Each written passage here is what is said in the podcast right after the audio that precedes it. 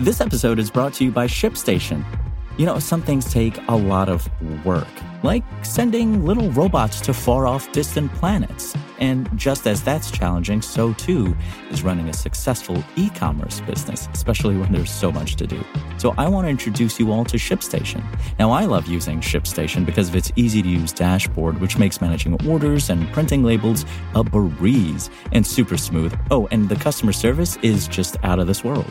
It's exactly what you need to help grow your business. Sign up for your free 60-day trial at shipstation.com slash tech news. That's shipstation.com slash tech news. This is Engadget. Here's what's happening in the world of technology.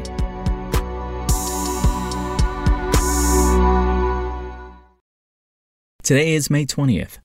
SpaceX paid $250,000 to settle a sexual misconduct claim against Elon Musk after a flight attendant on the company's corporate jet accused the CEO of exposing himself to her mid flight, Insider reports. According to Insider, the incident happened in 2016, and the company settled with the unnamed flight attendant in 2018, according to a friend of the flight attendant who was told contemporaneously about the incident but is not bound by any non disclosure agreements with the company. Musk allegedly asked for a full body massage and offered to buy the flight attendant a horse if she would do more. Insider also notes that the flight attendant was encouraged to pay out of her own pocket for professional massage training so that she could better serve Musk during flights. It was during a massage amid a flight to London when Musk allegedly exposed himself and propositioned her.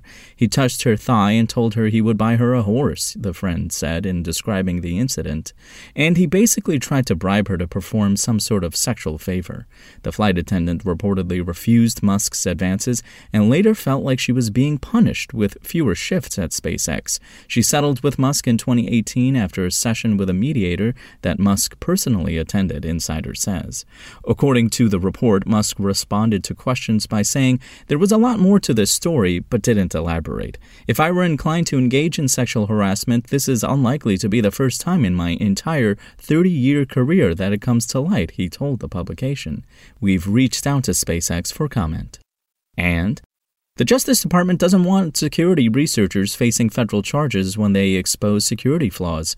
The department has revised its policy to indicate that researchers, ethical hackers, and other well intentioned people won't be charged under the Computer Fraud and Abuse Act if they're investigating, testing, or fixing vulnerabilities in good faith.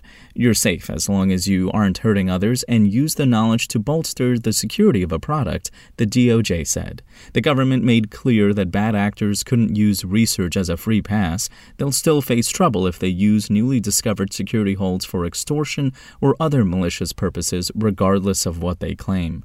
This revised policy is limited to federal prosecutors and won't spare researchers from state level charges. It does provide that was missing in the earlier 2014 guidelines, though, and might help courts that weren't sure of how to handle ethical hacking cases.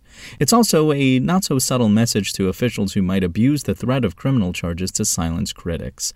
In October 2021, for instance, Missouri Governor Mike Parson threatened a reporter with prosecution for pointing out a website flaw that required no hacking whatsoever. The DOJ's new policy might not completely deter threats like Parson's, but it could make their words relatively harmless. If you want to catch the latest tech news as it's happening, check out Engadget.com or tune in again every weekday.